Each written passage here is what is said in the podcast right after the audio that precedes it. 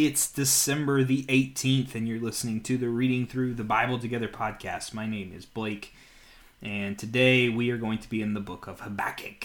It's one of my favorite Old Testament prophets as we begin with our Old Testament reading. As always, I'm reading out of the New Living Translation, NLT, Habakkuk 1 1 through the end of the book, chapter 3, verse 19. Let's jump in. Habakkuk chapter 1, verse 1. This is the message that the prophet Habakkuk received in a vision. How long, O Lord, must I call for help? But you do not listen. Violence is everywhere, I cry, but you do not come to save. Must I forever see these evil deeds? Why must I watch all this misery? Wherever I look, I see destruction and violence. I am surrounded by people who love to argue and fight. Hmm. Does that sound kind of familiar for the time that we find ourselves living in? I'll just read that one more time. It's, you know, the Bible's not relevant at all. It's such an old, archaic book. I'm sure none of you can relate to this. I'm surrounded by people who love to argue and fight. Verse 4 The law has become paralyzed, and there is no justice in the courts. The wicked far outnumber the righteous, so that justice has become perverted. The Lord replied, Look around at the nations, look and be amazed, for I am doing something in your day, something you wouldn't believe even if someone told you about it. I am raising up the Babylonians, a cruel and violent people. They will march across the world and conquer other lands. They are notorious for their cruelty and do whatever they like. Their horses are swifter than cheetahs and fiercer than wolves at dusk. Their charioteers charge from far away like eagles. They swoop down to devour their prey. On they come, all bent on violence. Their hordes advance like a desert wind, sweeping captives ahead of them like sand. They scoff at kings and princes and scorn their fortresses. They simply pile ramps of earth against their walls and capture them. They sweep past like the wind and are gone, but they are deeply guilty, for their own strength is their God. I love this. I'm going to pause. This is why I love this book. Okay, so you have verse 5 here in chapter 1, which is uh, Look and be amazed, for I'm about to do something in your day, something you wouldn't believe, even if someone told you about it. And uh, a lot of pastors love to use that verse. We find it on coffee mugs and t shirts, and it just shows you the ironic um, nature of uh, what a lot of people have made the Bible, which is the selfish thing about themselves. Because if you rip it out of context, uh, it's it's like, oh, God's about to make me rich and prosperous. But actually, what God was saying to Habakkuk here was, I'm about to do something you won't believe, even if someone told you about it. And then what's he going to do? He's going to raise up the Babylonians to destroy the Israelite people. Uh, yeah, not exactly. Habakkuk's like, Where are you, God? And God's like, Oh, I'm coming. But it's not exactly what you want. And that's true for us today, too. Sometimes what God is doing is not exactly what we want Him to do. Verse 12 here's Habakkuk's response to um, what God has just said to him O Lord, my God, my Holy One, you who are eternal, surely you do not plan to wipe us out. O Lord, our rock, you have sent these Babylonians to correct us, to punish us for our many sins, but you are pure and cannot stand the sight of evil. Will you wink at their treachery? Should you be silent while the wicked swallow up people more righteous than they? Are we only fish to be caught and killed? Are we only sea creatures that have no leaders? Must we be strung up on their hooks and caught in their nets while they rejoice and celebrate? Then they will worship their nets and burn incense in front of them. These nets are the gods of those who made us rich. They will claim. Will you let them get away with this forever? Will they succeed forever in their heartless conquest? Chapter 2, verse 1. I will climb up to my watchtower and stand at my guard post. There I will wait to see what the Lord says and how he will answer my complaint. Verse 2 Then the Lord said to me, Write my answer plainly. And by the way, this is another verse that TV preachers love to use. I see it all the time. And it just, it's so ironic. Uh, it, it would be funny if it wasn't just sad. Write my answer plainly on tablets. This is God speaking, so that a runner can carry the correct message to others. This vision is for a future time. It describes the end and it will be fulfilled. If it seems slow in coming, wait patiently, for it will surely take place. It will not be delayed.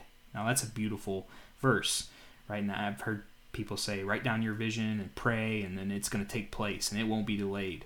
It'll be right on God's timing. Wait patiently, uh, which is great, right? But, but what is the vision that God lays out for Habakkuk? Look, Verse 4 Look at the proud. They trust in themselves, and their lives are crooked. But the righteous will live by their faithfulness to God. Wealth is treacherous, and the arrogant are never at rest. They open their mouths as wide as the grave, and like death, they will never they are never satisfied. In their greed, they have gathered up many nations and swallowed many people.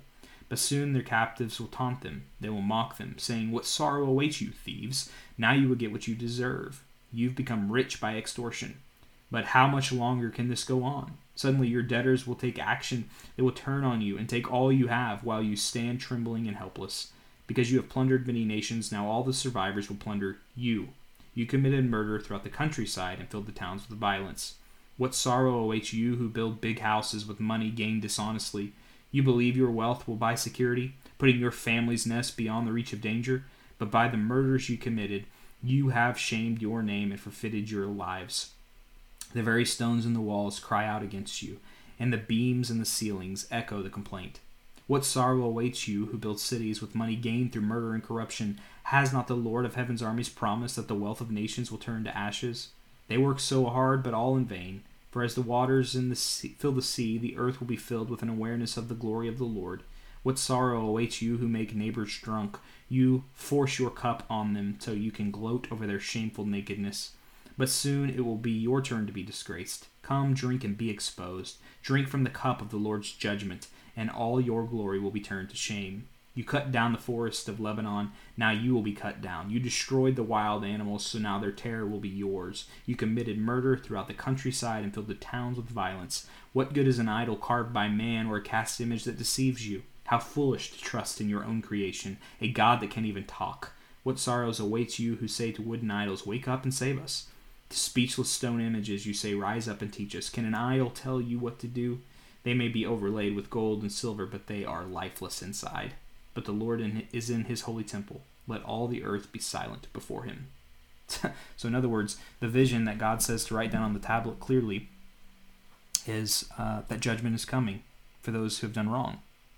Yeah, it's not like a, a vision where cast a vision and, and you're going to have a great life and everything's going to be good. No, it's like uh, you, you've sinned you are uh, misusing the poor and the outcast and the oppressed, and God sees, and it will come.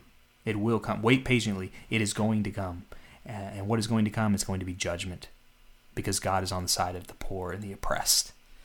Powerful stuff. What is God's vision? God's vision is not for you to be rich and wealthy, although I'm not saying those things are necessarily bad or that God's mad at you if you are rich or wealthy. But but what God is primarily concerned about is His glory filling the earth, because His glory is where life is. That's the whole point of the scriptures is through Jesus that God's kingdom would reign and rule, and that you get to be a part of that. Yes, but He's not here to make your little kingdom prosper. No, He's here to invite you to take part of His kingdom of life.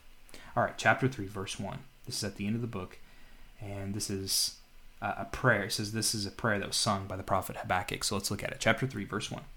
This prayer was sung by the prophet Habakkuk. I have heard all about you, Lord. I am filled with awe by your amazing works. In this time of our deep need, help us again as you did in years gone by, and in your anger remember your mercy. I see God moving across the deserts from Edom, and the Holy One coming from Mount Paran. His brilliant splendor fills the heavens, and the earth is filled with his praise. Yes. His coming is as brilliant as the sunrise. Rays of light flash from his hands where his awesome power is hidden. Pestilence marches before him, plague follows close behind. When he stops, the earth shakes. When he looks, the nations tremble. He shatters the everlasting mountains and levels the eternal hills. He is the eternal one. I see the people of Cushan in distress, and the nation of Midian trembling in terror.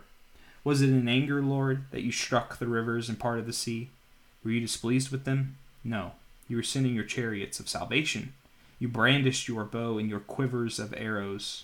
You split open the earth with flowing rivers. The mountains watched and trembled. Onward swept the raging waters. The mighty deep cried out, lifting its hands in submission. The sun and moon stood still in the sky as your brilliant arrows flew and your glittering spear flashed. You marched across the land in anger and trampled the nations in your fury. You went out to rescue your chosen people, to save your anointed ones. You crushed the heads of the wicked and stripped their bones from head to toe. With their with his own weapons, you destroyed the chief of those who rushed out like a whirlwind, thinking Israel would be easy prey. You trampled the sea with your horses, and the mighty waters piled high.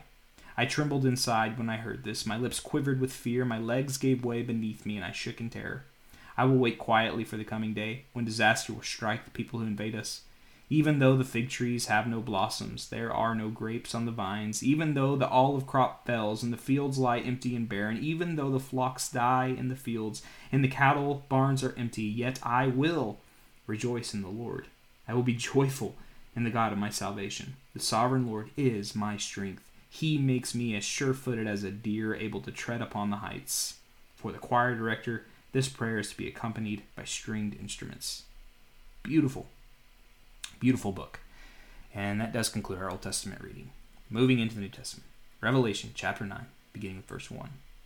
Then the fifth angel blew his trumpet, and I saw a star that had fallen to earth from the sky, and he was given the key to the shaft of the bottomless pit. When he opened it, smoke poured out as though from a huge furnace, and the sunlight and air turned dark from the smoke. Then locusts came from the smoke and descended on the earth, and they were given power to sting like scorpions. They were told not to harm the grass or plants or trees, but only the people who did not have the seal of God on their foreheads. They were told not to kill them, but to torture them for five months, with pain like the pain of a scorpion sting. In those days, people will seek death, but will not find it. They will long to die, but death will flee from them. The locusts looked like horses prepared for battle. They had what looked like gold crowns on their heads, and their faces looked like human faces. They had hair like women's hair, and teeth like the teeth of a lion. They wore armor made of iron, and their wings roared like an army of chariots rushing into battle. They had tails that stung like scorpions, and for five months they had the power to torment people. Their king is the angel from the bottomless pit. His name in Hebrew is Abaddon, and in Greek Apollyon, the destroyer. The first terror is past, but look, two more terrors are coming. Then the sixth angel blew his trumpet, and I heard a voice speaking from the horns, four horns of the gold altar that stands in the presence of God. And the voice said to the sixth angel who held the trumpet, Release the four angels who are bound at the great Euphrates River. Then the four angels who had been prepared for this hour and day and month and year were turned loose to kill one third of all the people on earth. I heard the size of their army, which was two hundred million mounted troops. And in my vision, I saw the horses and the riders sitting on them. The riders wore armor, and that was fiery red and dark blue and yellow. The horses had heads like lions, and fire and smoke and burning sulfur billowed from their mouths. One third of all people on earth were killed by these three plagues, by the fire and smoke and burning sulfur that came from the mouths of the horses. Their power was in their mouths and in their tails, for their tails had heads like snakes with the power to injure people. But the people who did not die in these plagues still refused to repent of their evil deeds and turn to God. They continued to worship demons and idols made of gold, silver, and bronze and wood, idols that can neither be seen, nor hear, nor walk. And they did not repent of their murders, or their witchcraft, or their sexual immorality, or their thefts. All right, no commentary needed there. That was pretty straightforward. ah, the book of Revelation. Yeah, it's it's definitely a uh, a book you can get lost in the weeds on, but it's always important to remember what the point of it is. The point of it is that we might worship God, that we might not be like these people who refuse to repent of their evil deeds and turn to God. So, as we read these things, it's a reminder to us that we worship God and God alone.